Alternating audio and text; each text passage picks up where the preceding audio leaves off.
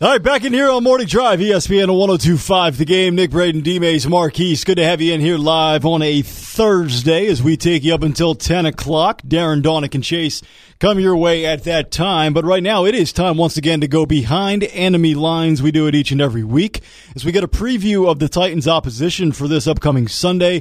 And we welcome in Matt Money Smith of the world famous Petros and Money Show out in Los Angeles. Also doubles as the play by play voice of the Los Angeles Chargers. Matt, we appreciate a few. How are you? Oh, good to be with you, Nick. Braden, Derek, what's happening? Good to have you in. Um, you tell us what's happening with the Chargers. I know we have our own issues here in Nashville, but coming off of that performance last week where you guys lose at home to Devlin Hodges, of all quarterbacks in the Pittsburgh Steelers, where's this Chargers franchise at right, right now? I wish I could answer that. Uh, don't know. Um, you know, I think coming out of that loss to Detroit, you you walk off the field and you know it was a feeling they did not have at all last year, save in the divisional round of the playoffs. Getting on a plane, flying home, you know, just kind of wondering what the heck happened, uh, as opposed to just getting on a plane last year every game and, and flying home with a win in a celebratory mood. And I think after that Detroit game, everyone felt like, well, you know what, we were the better team on that field. I mean, just dominated the game and had crucial penalties and, you know, a turnover, a fumble at the one on a first and goal, uh, two touchdowns taken off the board for just stupid holding penalties and two missed field goals in a game you lost by three. But ever since then, uh, it's been a different story. They've been outplayed. I mean, save Miami, who's barely fielding a, a team that belongs in the NFL right now. Um, every one of their opponents, I think, has been the better team on the field. Uh, the Texans, the Broncos. I thought the Steelers were the better team. Uh, even with old Duck Hodges, you know, playing quarterback, just defensively, they manhandled the Chargers up front, and and offensively, the offensive line was able to to get push on that Chargers defensive line, and I think it's led this team that's certainly got a ton of talent on it, kind of scratching their heads trying to figure out how they can right this ship before it's too late. And I, I you know, I'm not saying it's already too late, but you know, when you lose at home and you look at the way the slate laid out, and you have that game in Detroit, and you have a Texans team that you're up on, 10, you know, by ten at the half, and then they just completely take over the second half. I, I'm almost wondering, you know, if these lines are, are giving up too much defensive and offensive for this team to win games. And, and you guys know what you have in Tennessee as far as the front goes. I think it's going to be a heck of a, a task for them to try to get this thing right against that front. Uh, Duck Hodges, by the way, sounds like a third baseman for the Pirates in like 1967. Um, he, he, also plays quarterback That's for the Steelers. Right, does. Yeah. Um, uh, so uh, you know, listen, the Chargers, the, the Chargers are top five in the NFL in turning the football over. They're making mistakes. You've pointed to the issues on the offensive line as it compares to the matchup with the Titans. What, what about the front seven? We we know that there's talent there for the Chargers and that they can get after a quarterback when given the chance. The Titans' offensive line is is downright atrocious right now how concerned as as they switch to Ryan Tannehill, who again I'm not sure if that's going to change the offense much because the offensive line is still terrible. What, what what does the front seven present from a challenge standpoint to the Titans' offensive line? When healthy, I I think it presents a huge challenge. Uh, it's just not healthy. You know, I mean, Melvin Ingram is, is not practiced this week. Um, Uchenna Nwosu is a good player. Uh, he's a very good player, but he's not Melvin Ingram. And, you know, Bosa's just been getting double teamed to death um, every single game. And, you know, Jerry Tillery has not quite come around as quickly as they might have liked. He's a rookie. You, you cut him some slack, but uh, that has not helped solve their issues in the middle of that defensive line. I know, you know, Brandon Mebane and Justin Jones are dealing with some injury issues. Um, I mean, it's just been attrition, to be honest with you. Um, the linebacking core was great in the first couple weeks with Thomas Davis and Kyzir White and, you know, a lot of athleticism with Nwosu playing a linebacker spot as well um, along with kind of that that stout punch of Denzel Perryman, and, and it's just kind of fallen off. I think I think one of the big issues they've had, and, and it's obvious, right? I mean, Derwin James was probably the best safety in football last year, and he's been out all season. But it is clear that teams are attacking that strong safety spot. Um, they're doing it with screens, they're doing it with the run, going right at this undrafted free agent Roderick Teamer, and, and he's really struggled. Um, you know, it almost looks like he's guessing on a lot of snaps, and he tends to guess wrong, and and that's going for big plays in the short passing game, and it just. You know, I, I I don't mean to be so negative, and I'm not trying to be negative for a team that's got four losses that you thought might be five and one at this point. But it just seems like that loss of Derwin Jameson, specifically his backup Adrian Phillips, because he was holding it down, and I think that was kind of the key. It's almost like the linchpin. And and it's just been pulled with Teamer in there, and, and I think they're scrambling to try to help him out as he gets caught up and, and feels comfortable in an NFL game, and and I think that's led to a lot of these issues. And, and if you look at that Broncos game, if you go back and watch it, what they did those first two drives to go up 14-0 and lean on that great defense of theirs, um, a lot of that was just kind of directly a result of them finding, you know, and my daughter plays lacrosse, they call it the Cheeto, that that's what Roderick Teamer was, and it was just repeatedly going at him. Um, there's the Cheeto, let's go get him. Now, Melvin Gordon, you know, he's he's he missed his games because of his holdout. He's back now, but he wants more carries. Uh, Anthony Lynn, who's a former running back in this league, he's the head coach now. Um, how do they try to balance that, trying to get him more carries, knowing that he just got back and is he in football shape or not? But they know that if he gets more carries, the likelihood of this team being successful successful goes up because he's a two dimensional back. He's a back that can run out the he, he, can run between the tackles, but also catch the ball out the backfield. Yeah, Derek. I mean, and you can speak to this better than I can. Um, when, when you go back and you watch the film, and they're doing that, they're giving him more carries mm-hmm. than Ekeler. And look, Ekeler was arguably one of the best all around backs in the game through four weeks.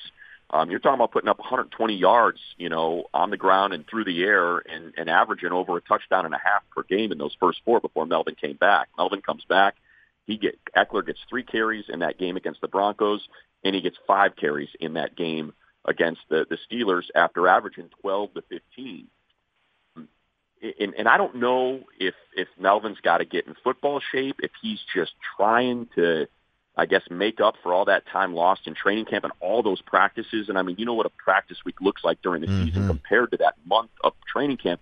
But man, you look and it's almost like he's just not quite seeing the holes that are there or his patience isn't quite there to let some of these holes open up and he's, you know, sticking his helmet in the rear end of wide receivers that are trying to block for him. And, and I think they're trying to dance, you know, and, and walk that line of we know how good this guy is and how important he is to our team but is he ready yet to contribute when we have a pretty darn good back in Ekeler that's either not on the field or on the field and not getting the touches that kind of led this offense to be pretty darn good through the first four games of the season. And, and I look, I do not envy Ken Whisenhunt and, and Coach Lynn and trying to figure it out because it, it just and it's not on Melvin. The offensive line is down a Pro Bowl center and a, and a Pro Bowl left tackle, Russell Okung and Mike Pouncey, and that is huge. They've got an undrafted free agent playing left tackle their left guard is now playing center, and a guy who hadn't played in two years is playing left guard. So I mean that's a big part of it as well. It's not all on Melvin, but but I do think that's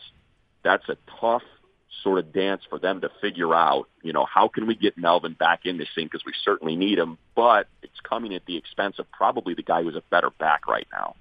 Matt, short of Tom Brady and Russell Wilson, there's not a quarterback I love more than Philip Rivers. Just the gyrations, the intensity, you know, ripping off the chin strap, holding players accountable, yelling and screaming. I can't get enough Philip Rivers, but I also realize Father Time is undefeated. We're seeing, you know, Drew Brees has been injured this year, Ben Roethlisberger, Andrew Luck is retired. Are we getting close to the finish line on Philip Rivers, or does he still have plenty of years left in the tank? I think he does. Um, and I just kind of go back again to those first four games, and, and I thought, and again, it's Miami, and it's a it's a shame we have to do that in the NFL and and offer that pretext when we talk about a game. But in that game, he was down two offensive linemen, um, and he, you know, and he was playing a back in Austin Ekeler, who's supposed to be your sort of change of pace second back, along with a guy who had played in one NFL game prior, Troymaine Pope. Uh, he had a two practice squad receivers uh, and a third string tight end and a, and a just signed off the street Lance Kendricks. And yet the guy goes out and throws for 350, two touchdowns. Uh, one guy catches the first touchdown of his career. Two other guys, Jeremy Davis, uh, catches his third career catch. Andre Patton, his first ever career catch. And I think that speaks to what is still a great quarterback who has a couple years, I think still a couple years left. Um, he, that offensive line really was an issue all of last year. And because he is just so darn good at diagnosing defense and getting the ball out and throwing with anticipation, it masked a lot of those issues. And he went on to have a Pro Bowl season and help guide his team into the second round of the playoffs and 12 regular season wins. We saw that early in the year. Um, in these last two games, I think you've seen it get away and the turnovers are there and I think the frustration creeps in for someone who thought this might finally be his year. And I think I think that's the one thing you mentioned the gesticulation and the emotion. For someone who plays, you know, and it's a, it's a positive and a negative, right? We know how tough that is for these football players and what they have to go through in those 60 minutes. And when you're pouring your guts out and you just feel like, wow, this was supposed to be my year to win a Super Bowl and look at what has happened injury-wise um, just talent wise and what it feels like is a bit of a disparity when they step on the field because of who's playing as opposed to who should be playing. I think it's more of a frustration thing for Philip as opposed to a performance and decline in performance with age thing. And and I think that's something he struggled with his whole career. You know, he is an emotional player, and, and if you talk to people, they say if there's one thing you'd like to change, and you don't want to change anything about Philip, but if you could change one, just not being too emotional and being able to let things go when they go wrong. Matt, always uh, appreciate the insight and the time. Thank you for stopping by. We appreciate it. All right, guys. We'll see you on Sunday. Appreciate you got it. it. Mad Money Smith, play-by-play voice of the LA Chargers. As the Chargers come to Nissan Stadium on Sunday, 305 kick here in Nashville. Two teams sitting at two and four, looking to uh, give their second half of the season a little bit of life and purpose far less optimism than I expected mm-hmm. about that team. Yes, indeed. Speaking of optimism, though, what about the head coaching matchup on Sunday? Mike Vrabel, Anthony Lynn. We've got some details coming up next on both of them. Stay there. Predators and the Coyotes tonight here on ESPN 1025 The Game. We'll talk some Preds with Hal Gill coming up in just about 12 minutes. Skills he'll stop by.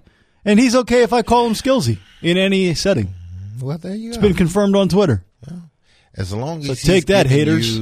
confirmation, as long as he's giving you the okay, then so be it. No, Have at it, buddy. All right. Uh, how about this? NFL head coaching odds for the next guy to be fired. Mm. And I bring this up because two of the top four will be doing battle Sunday at Nissan Stadium. Mm. So, according to Bet Online, the next most likely head coach to be fired is Dan Quinn from the Falcons, three to two odds. Right behind him, though, Anthony. Lynn with the Chargers at three to one, Jason Garrett also three to one, and Mike Vrabel come on down at four to one odds. Okay, that seems pretty. I don't think it's didn't remotely the, close. Didn't the Chargers go to the playoffs last year? Mm-hmm. Yeah, and they won. A, they won a game on exactly. the road, right? And they are what six games into the season? Two and four. That. Two and four. My pick to win the AFC yeah. this year. And this is what vintage San. I mean, uh, excuse me, L.A. Chargers. They start off slow for whatever reason, injuries or whatnot. Then they seem to pick it up toward the end. And I can't see Anthony Lynn after what this is his third year, I believe so. Fourth year. I can't see after he's on a hot seat. He just took his team to the playoff. Okay, they won the game in the playoff. Um, I can't see him on a hot seat. Now, Dan Quinn, on the other hand, yes. Mike Vrabel, no. Again, I don't. He's sort of like Anthony. I can't see him after a year in six games. No, he's not on a hot seat. Vrabel actually higher odds to be fired than Doug Marrone and Freddie Kitchens. See, that's, what? Well, now Freddie Kitchens in his first year, just by definition, you'd yeah. assume less likely because first year versus second year. Uh. Again, what what purpose does it serve football to be firing coaches in two seasons? Yeah, I mean, what, what, in college or pro? What what purpose does it serve? Unless it is so so unbelievably obvious. Exactly. This guy is not the dude. Like I don't. What's the point of that? Even even even Carol. I mean not Carolina, but the Cardinals the way they did their coach after one season, I thought was bad. And they hadn't gotten any better results this Steve, year. Steve Wilkes, yeah. Yes, they hadn't really gotten any better results this year. Yeah, they won a game. They won, what, two games, tied one. But they're still a team that is struggling. Um, not too many times do you see in any professional setting they're going to fire the coach after one year uh, or a year and a half. It's it would be difficult to pull the plug on a guy like Anthony Lynn because Melvin Gordon missed the first four games. Mm-hmm. Derwin James is out for the year. Exactly. So I mean, but once again, though, you know, we talked about themes of certain franchises early in the show today. Mm-hmm. Is it me or the Chargers just ravaged by injuries every year? They. It seems like every year. Like Keenan Allen goes Keenan down every Allen year. Allen is someone else. Um, you know, they've always, for some reason, has they've been in this situation where they got to overcome injuries, and then once they finally get healthy, you see the team that many thought they would would be. Um, and it's no different this year. There, you know, Melvin Gordon misses because he choose he chose to, but right. he missed, you know, the first four games of the season, five games of the season. Derwin James, who could be their best defensive player, he's gone for the season. They dealt with injuries the last past yeah. year and, and guys not being available. So it's just almost as if the Chargers are snake bitten mm-hmm. when it comes to injuries. And then they got to sort of overcome it. And luckily they have Philip Rivers as quarterback that they, they that they can overcome it um, when they need to. So it's going to be interesting this game this week with the the Titans and the Chargers uh, because two teams that are headed down the same sort on the same path, and this victory will, you know, obviously push one team one way and push the other team the other this is a must win for both organizations. I think it, it feels like an elimination game. Yeah, yeah. I, I think. I mean, is. I know the Colts were one and five pretty, last year, but no, they had Andrew Luck and a great offensive line. Yeah, it's it. It was different. And and and and the the, the, pro- the problem is is that the Titans are healthier. That that's the problem. Is that the Titans' issues are like they're not good enough. The Chargers' issues are we've lost a lot of people to injury mm-hmm. and or, or Gordon to suspension, or, exactly. or, or, excuse me, sitting out or whatever. Like there's there's a difference between why they are where they are, mm-hmm. and I feel like if you're a Chargers fan, you can sort of at least cope a little bit with it. The I think you know again the biggest struggle if I was a Titans fan would be we had this issue last year along the offensive line, and we thought we fixed it by mm-hmm. spending mm-hmm. money on it and a draft pick and. It doesn't mean it's not going to improve. There's mm-hmm. actually a chance that this offensive line could improve with Lewan playing more than two games, mm-hmm. with with Nate Davis playing more than two games, with maybe Dennis Kelly taking over a role. Like there are things that could, like in theory, this offensive line could get better as the mm-hmm. season gets along goes along. But outside of that, you're, you're sort of just hoping that that the coaching staff and the players just develop and get better. And like that's all you could. Like it's not like they're injured right now. It's not like they're missing two of their start. It's not like the Cowboys who don't have their two tackles playing. You know, it, they've got all their pieces now, and so Saffold just isn't Big Raj just isn't living up to the forty four million dollar check he got. So um, that's the I think that's the frustrating part. If you know, it's it's one thing to look at your star runner. If Derrick mm-hmm. Henry had held out for five games and you know.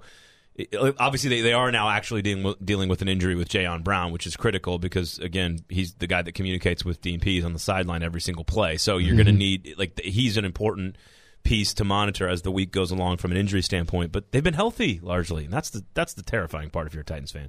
Big finish coming up at 9:45 this morning. Predators tonight take on the Arizona Coyotes. Final leg of a three-game road swing before they come back to Bridgestone Arena. We'll come back and talk to our pal Hal Gill. He'll join us next from Arizona. It's Morning Drive here on a Thursday. We're back after this on ESPN 102.5 The Game. Everybody needs the internet, right? Hello, Internet. Yours truly here.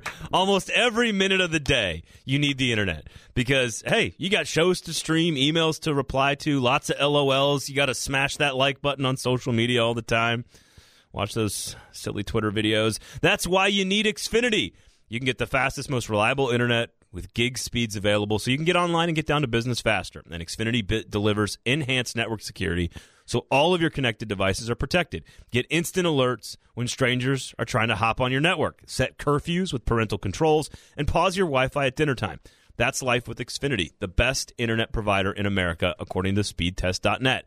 Now that's simple, easy, and awesome. Get started with Xfinity Internet for $20 a month for 12 months with a one year agreement, or get four times the speed for just $10 more a month for 12 months. Plus, add enhanced network security. Go to Xfinity.com, call 1 800 Xfinity, or visit an Xfinity store today. Requires EcoBill and AutoPay.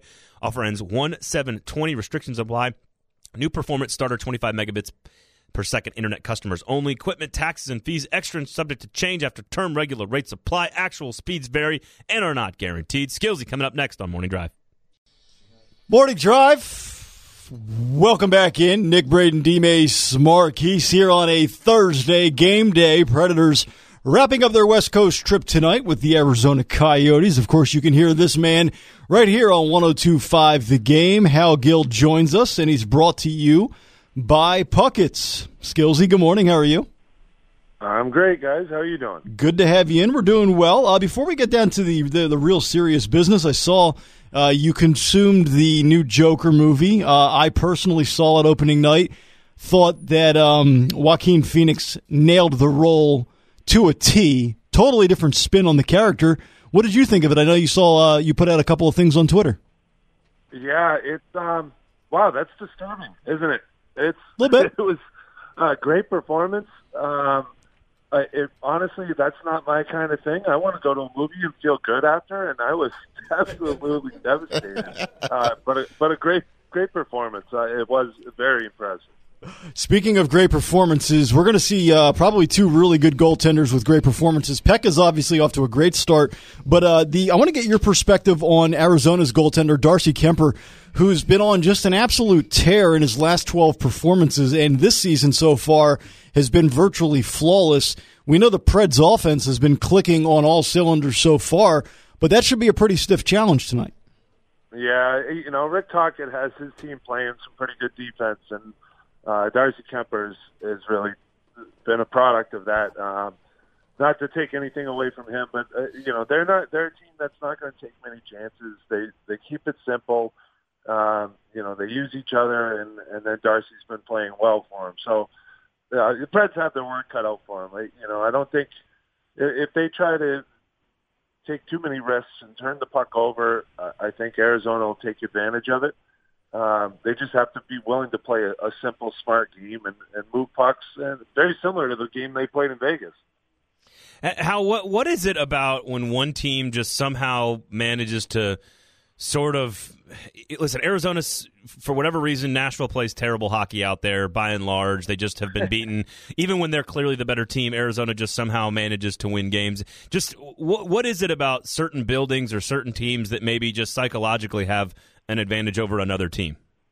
Well, you know, I think what Nashville did for years against teams where they just lock it down and play defensive hockey.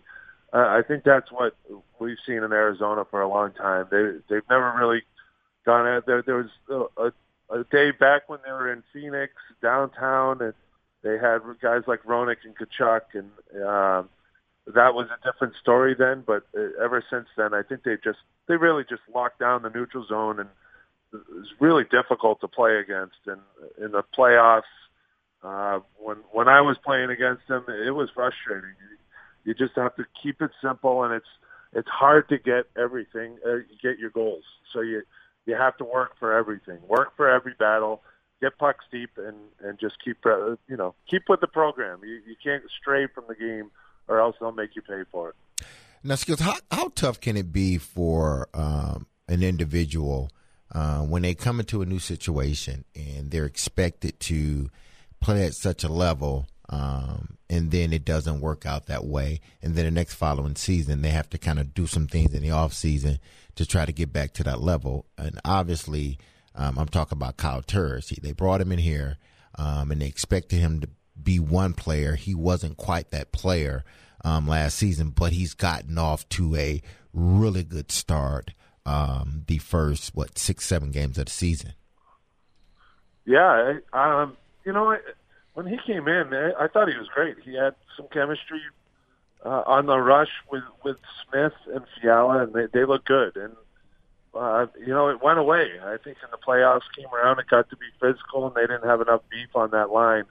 And then last year, I think was you know it's a perfect storm of uh, you know there's a there's a lot of things. Uh, he had a couple really bad injuries that he was battling through, and the power play was horrific for the team in general. Um, I think he's a power play guy that thrives off that. He gets confidence from that, and he never got that, just like a lot of the players on the team.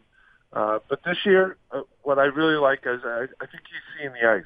Um, you know, if you look at him in the offensive zone, uh, he's he's making small little subtle movements, and then he's he's got his head up and he's he's seeing the backdoor defenseman sneaking down, and he's he's seeing the, the, the long pass through the neutral zone. He's seeing the little play, uh, you know, a little exchange in the corner and then attacking the net. Um, you know, and then he's, he's got a pretty good shot. So uh, I, I've seen all of that this year, and I, think it's just a, you know it's something that is he's got to come into his own and and um, you know get that confidence. And once he gets that, it'll snowball and, and hopefully keep building.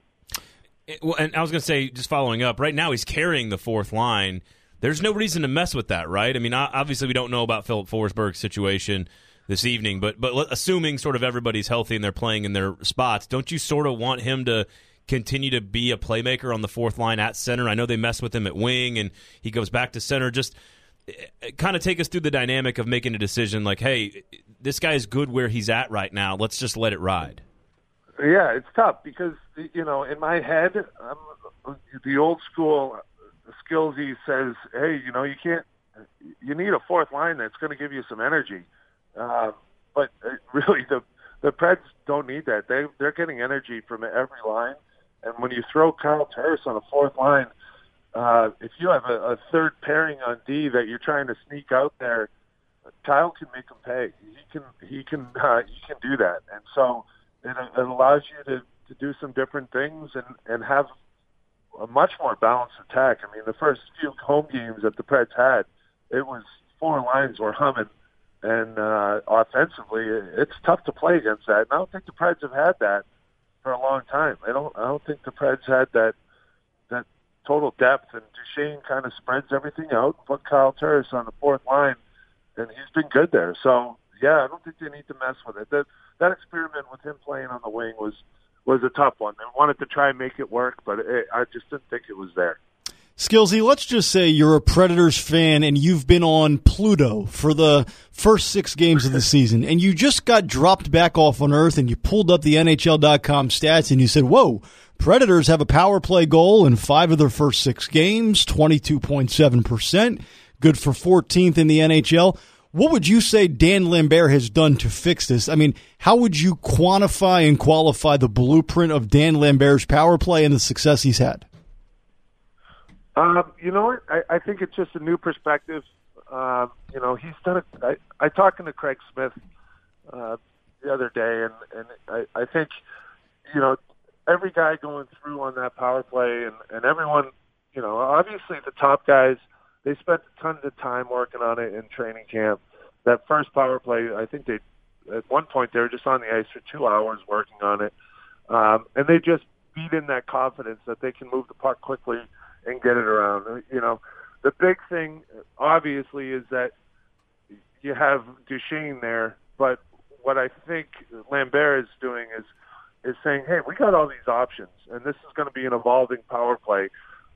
You know, someone's going to take away Duchene. We're going to move it up over to Forsberg. Someone's going to take away the first power play, and that's when the second is going to step in and get it done. And so, um, man, they had the one passing play they had the other day where Fleury made an unreal save on Bonino was one of the best passing plays I've seen from the Preds power play, and it was from their second unit, and they they just it was quick. They knew where each other were, and they just moved it quickly. And really, uh, to be a good power play, that's the biggest thing: is get it and move it. And I think they've done that. Lambert has given, given them the the confidence to go out and make those plays. Skillsy, good stuff as always. We appreciate the time. We will be listening later on tonight. Thank you. All right, thanks, guys. Stay You got late. it. Hal Gill joining us as he does always. Brought to you by Puckett's every Thursday at nine thirty on Morning Drive. Um, yeah. Um, I like what um, he he had to say about um, Turris, and you know, then you know, you don't know what's going to happen in regards to injuries this game. But do you move him up? Do, do you leave him where he's at? I mean, if he's playing well on the fourth line, just leave him there, and and you figure, you know, everything else will kind of work itself out. They got enough scoring. The way this offense Yeah, is humming, I don't touch a thing. Exactly. I- just I leave agree. it the way it is. Yeah. Now, Yeah. the Forsberg issue may present Exactly. challenges to that. Yeah, but I mean, you know, if you figure if it slacks a little bit on that line, then the other lines are still intact that they can kind of pick up, pick up um, some of the slack, and and that's what you build a team for. That if one guy's injured and he's gone for an extended period of time, then the other guys behind him or other guys on other lines can pick up the slack and and, and continue to play um, good hockey. So, um, so yeah.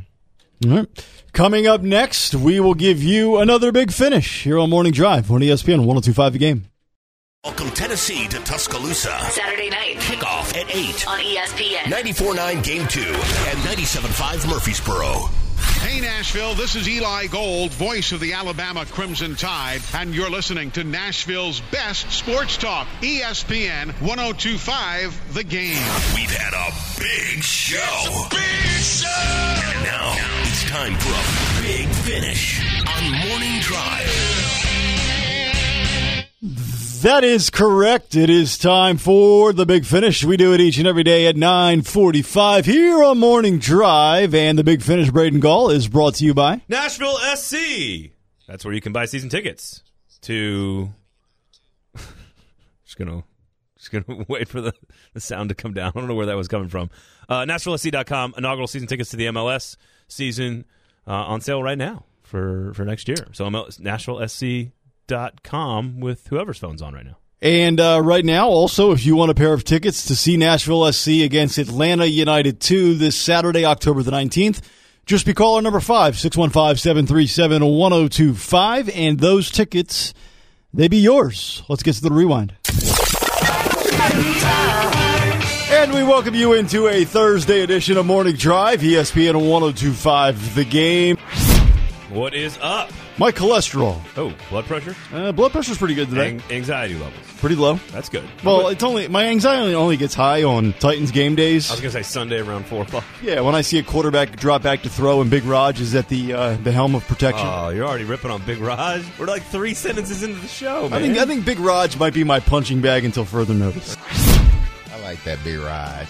Big Raj. They thought they were getting Saffold, but they got Big Raj. Yes. Big Raj is the guy Maybe he's that just you like your walk in the bar downtown and you and your boys and, and, and y'all meeting up with some other guys and Big Raj is the guy nobody knows. And so you walk in, hey fellas, this my boy Big Raj. Yeah, And yeah. You're like, oh hey Big Raj, what's up? And Big Raj is happy go lucky. Big Raj don't mess with Yeah. nobody. No, no. Does he does he have one of the straps of the overalls undone? Yes, Yes. So he's only It's got like one. Big Raj is there. Big Raj is ordering beers for everybody.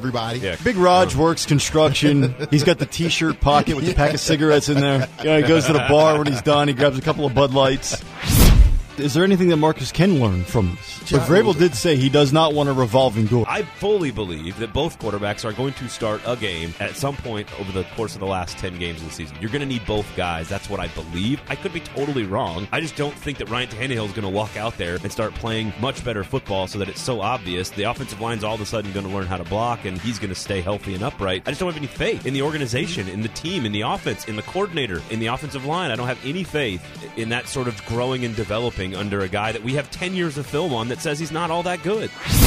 When they decided to make this move and they said Ryan Tannehill was our guy, they didn't say he's our guy until or unless. They said this this is our guy moving forward. Now, if he just falls off the cliff, then obviously you got to go. Or if he get injured, then obviously you got to make that's some all decisions. that's all I'm saying. But That- this is not a co-starter thing. This is not a well. If he plays bad in the third quarter, they're going to pull him. No, if he plays well and then have a bad quarter, they're going to keep him in. It's not about. They want to see how well he moves his offense. That's what they want to see. They might not even win the game this weekend. If that offense looks different with him at the helm, he's staying there.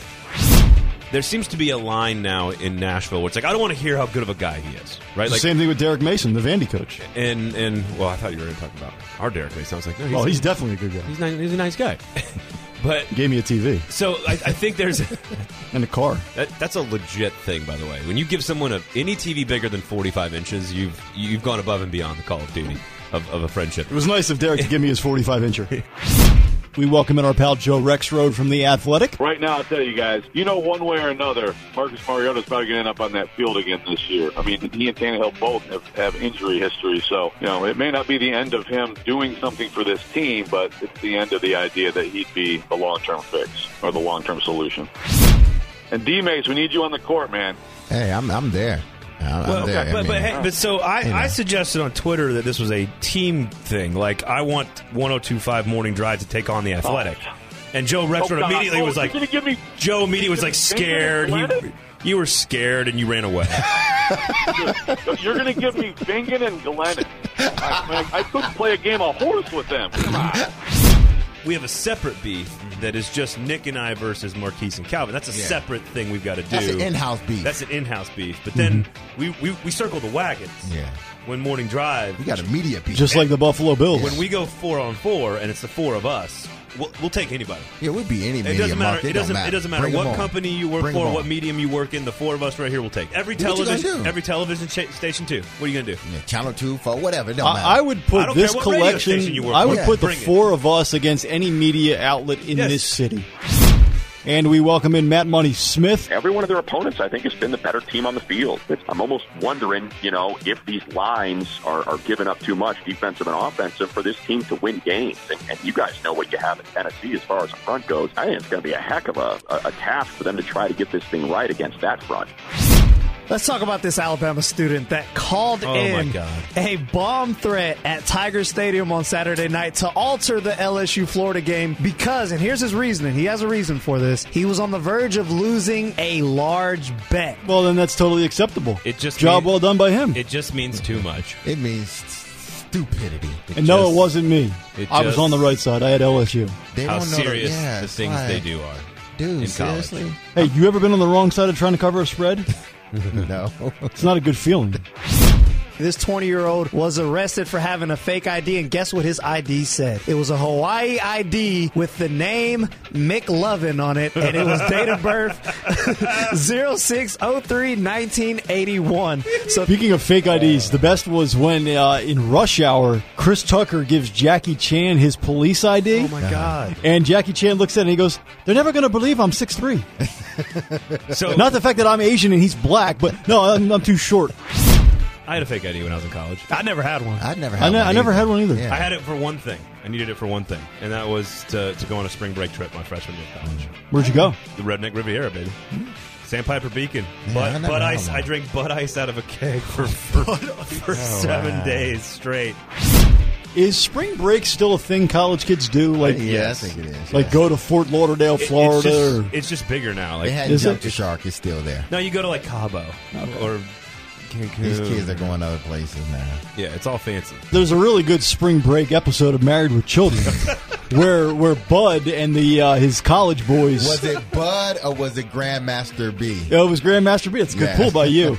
they go to Fort Lauderdale, and what do they find out? They find Alan Jefferson there judging Miss Spring Break. Yes, I saw that.